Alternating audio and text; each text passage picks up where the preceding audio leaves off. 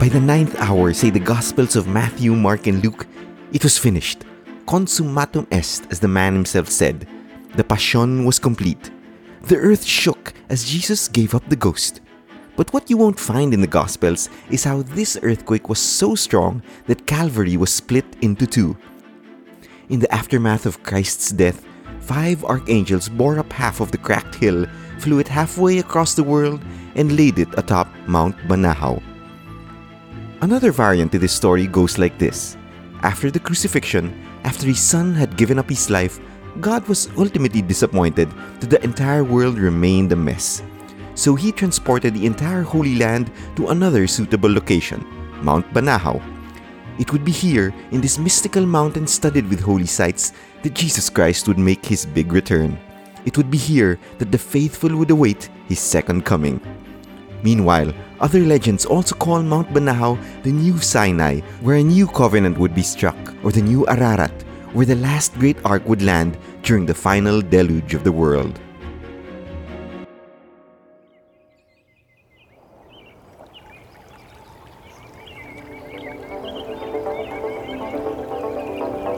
Rising 2,100 meters above sea level, Mount Banahaw dominates the landscape of Calabarzon. Like many peaks in our archipelago, it's a volcano, but it hasn't erupted in a while. Instead of fire and smoke, it is water that issues from its slopes in the form of springs, streams, and waterfalls. Residents have long revered the mountain as a holy place, the Santong Lugar, the Santa Tierra, the New Jerusalem. Since at least the late 1800s, prophets and pilgrims have found enlightenment and ecstasy in this holy mountain.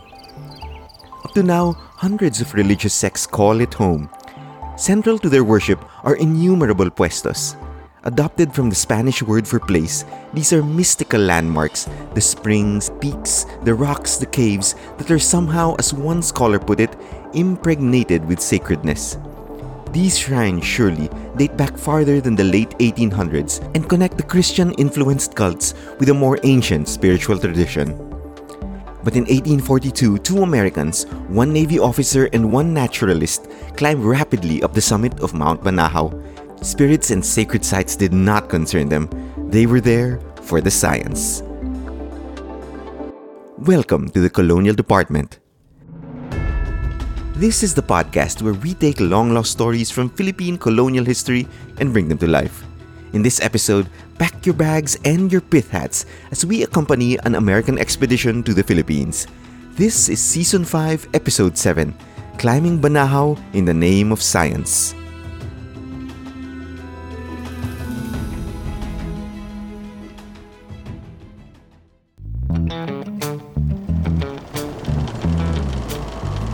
If sea voyages during Magellan's time were all about planting flags in quote unquote undiscovered country, voyages in the age of enlightenment would sometimes fly under a different kind of banner. On paper, at least, they didn't sail for gold, God, and greed. They sailed for the sake of something else entirely. As one historian wrote, Unlike expeditions which set off with intent like merchants to trade or had military ambitions, they were motivated solely by the joy of knowledge for knowledge's sake. Such sentiments sounded reassuring, noble even, but they masked the fact that those leading the expeditions often had other motives too. Take the voyage of Captain James Cook, who first plunged deep into the heart of the Pacific Ocean in 1768 with instructions from the British government to track the path of Venus across the night sky. But behind this innocuous attempt at maritime astronomy was another unspoken objective. The British lords had also secretly ordered Cook to find and claim the legendary Terra Australis, a mysterious continent that lay to the south. Land ho! 80 years after the Cook expeditions, America would launch a major scientific endeavor of its own. It was made up of six sailing ships, staffed with 346 men, and led by seven scientists, all chomping at the bit to show that their young and scrappy nation too could join the ranks of the world's illustrious science bros. Officially, it was called the United States South Seas Exploratory Expedition, but the crew gave it a more catchy nickname Ex Ex, as in EXEX.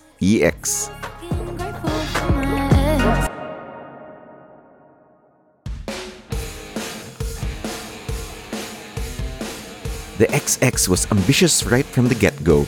In front of Congress, one of its proponents laid out its lofty goal to collect, preserve, and arrange everything valuable in the whole range of natural history, from the minute madrepore to the huge spermaceti, and accurately describe that which cannot be preserved.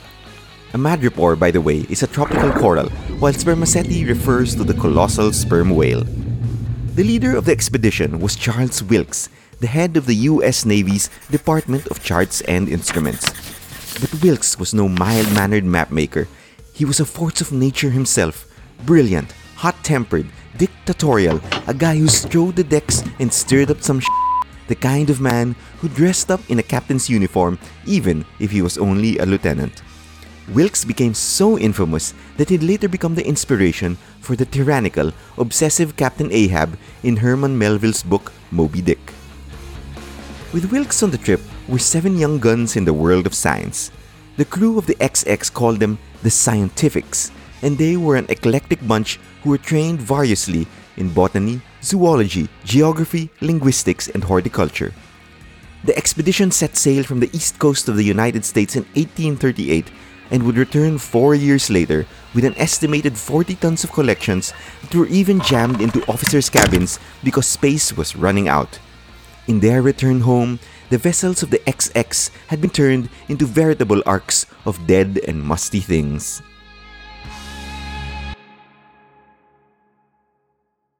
Rummage deep in the inventory of this homecoming haul, and you'd possibly chance upon these items 1. Rocks embedded with gold, lead, and other minerals presented in Manila. 2. A meteorological table gifted by a friar. 3 a sample of water collected from a Los Baños hot spring. 4. Cuttings of Trompeta and Volkameria flowers gathered from Mount Makiling. 5. Deft measurements of the Bay of Antique. 6. A stuffed cream colored pigeon collected in the Sulu archipelago. 7. A set of curved swords and other assorted weapons purchased in a market in Jolo. In a journey that took them all across the Pacific and up the coasts of the Americas and even to the glimmering floes of the Antarctic, the Philippines was one of the Ex Ex final pit stops before heading home. They weren't the first Americans in the archipelago, of course. By the 1840s, there were Boston merchant houses in Manila and Salem gun runners in Sulu. But scientists, those were a much rarer breed. The ships docked in Manila Bay on the morning of January 13, 1842 in his memoirs, Wilkes wrote of the decaying buildings and the quote unquote motley and strange population. He took note of the city's history, its industry, its trade, its agriculture, its citizens' love for smoking, and even the rocks lying on the ground tufa, scoria, and pumice, as he wrote in his book, limestone and lava rocks spit out from water and fire. Hi, sorry to interrupt your listening. This is Leo, creator of the Colonial Department. This is our first mainline episode of the new year, and I just wanted to say that I really want to get to know you guys, the listeners, even more in 2024. I totally love it if you drop me a line at thecolonialdept at gmail.com. That's dept as in Delta Echo Papa Tango, thecolonialdept at gmail.com. Let me know which episodes you liked, which episodes you hated, or if there's anything you want to know more about any of the topics that we discuss on this pod. I'd love to hear from you. Alright, thanks. Let's get back to the scientific expedition to Mount Banahaw. From Manila, some of the scientifics set off on a road trip. Taking bangkas from Pasig, they were paddled down to Laguna de Bay. There, the party split. One group would head to Taal volcano, while a second smaller group composed of midshipman and geographer Henry Eld and naturalist Charles Pickering, would attempt to summit that mist covered mountain called Banahaw. The parish priest in a nearby mission tried his best to dissuade Eld and Pickering from their quest. The weather was bad, he said, pointing to the grim black clouds hugging the mountaintop. To go up there would be crazy. But the Americans were stubborn, and the priest, shaking his head, gave them guides, 20 Indio servants, enough food for three days of climbing, and undersized horses that the scientists described as little rats. The good padre told the Americans that he too had climbed the mountain just six months before. What he didn't tell them, though, was that the natives had carried him inside the litter the whole way. In the morning, Pickering and Eld set out with their Indio guides and porters. At the foot of Mount Banahaw, the forest was already so thick that they had to dismount. Rain was coming down non-stop. In their previous hike up the mountain, other climbers had nailed sturdy poles along the path, which the Americans clung to now as they slipped and slid in the mud. In the afternoon, they reached a halfway house. The natives refused to go any further, saying that they had not eaten the entire day and that they would stay there and cook their first meal of the day. After waiting for an hour, Eld and Pickering lost their patience and decided to head up to the summit.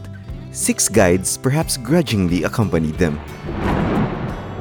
The climb got so steep that they could only keep going by hanging on to shrubs and roots and pulling themselves up the ascent. At half past three, they reached the top of the mountain. It was small, cold, and uncomfortable. Eld and Pickering buckled down to do some science. They pulled out their barometers, measured the mountain's height above sea level, noted the height of the surrounding trees, and tried to see if the underlying rock was volcanic. But they didn't stay long. Packing up their things, they headed back down to the halfway house, reaching it before dark. The hiking party spent the night there before returning to the mission. When the priest saw them coming back, his jaw dropped. He had expected them to do the climb in three days. These two Americans had done it in 24 hours.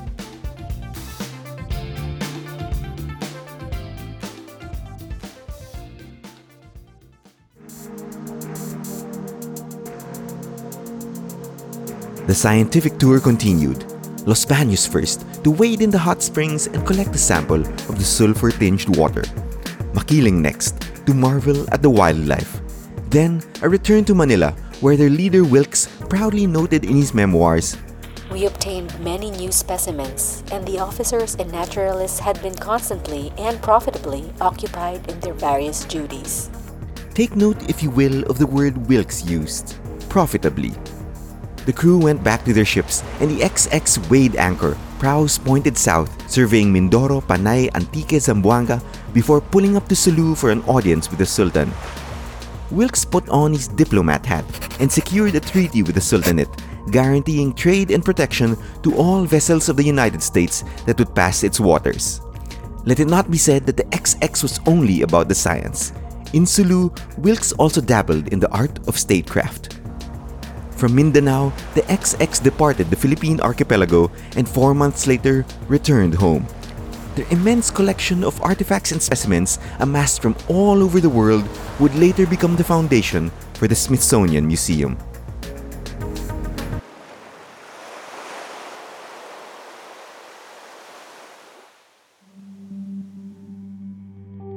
At present, Mount Banahaw has been periodically closed off to the public over the past decade for environmental rehab and recovery.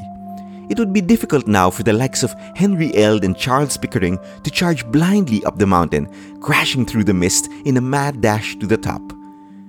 To ascend Banahaw is not a sprint, it's a pilgrimage, a pamumuwesto of shrines and other sacred sites as you make your way up the mountain, sometimes carrying a heavy rock as part of your penitence. There is the Santong Jacob, a crack in the earth leading to an underground sulfurous spring where, it is said, spirits of the dead sometimes bathe. There's the Yapak ni Cristo, a clear pool with an imprint on the bottom that is supposedly the footprint of God Himself. There is the Juzgado, an eerie, narrow passageway where legend says only the truly repentant can pass. Other holy sites must also be visited where you pray or bathe or reflect before you ascend to your ultimate destination, Calvario or Calvary, with three wooden crosses to commemorate Christ's death, and then near the summit, Cueva ng Diyos Ama, the cathedral cave of God the Father. To climb Mount Banahaw is to immerse yourself in an immense reservoir of faith, impossible to measure by any instrument.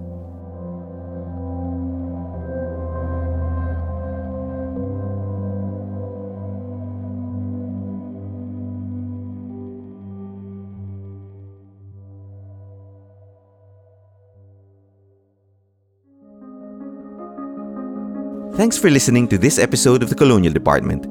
Find us on Instagram and TikTok for more history, behind the scenes, and non fiction book recommendations. If you want to listen to another science focused episode, check out Season 3, Episode 13 The Friar Who Loved the Flowers and the Trees. Leo Mangubat wrote, narrated, and produced this episode. Anya Ong Reyes read quotations from sources. The song Thank You Next was performed by Ariana Grande and released by Republic Records. References include 1. The memoir of Charles Wilkes entitled Narrative of the United States Exploring Expedition. 2. Scholarly articles about the spirituality of Mount Banahaw by Rene Somera and Vitaliano Gorospe, both published in the journal Philippine Studies. 3. Overviews of the Ex Ex from Jane Walsh and Nathaniel Philbrick archived in the Smithsonian Libraries.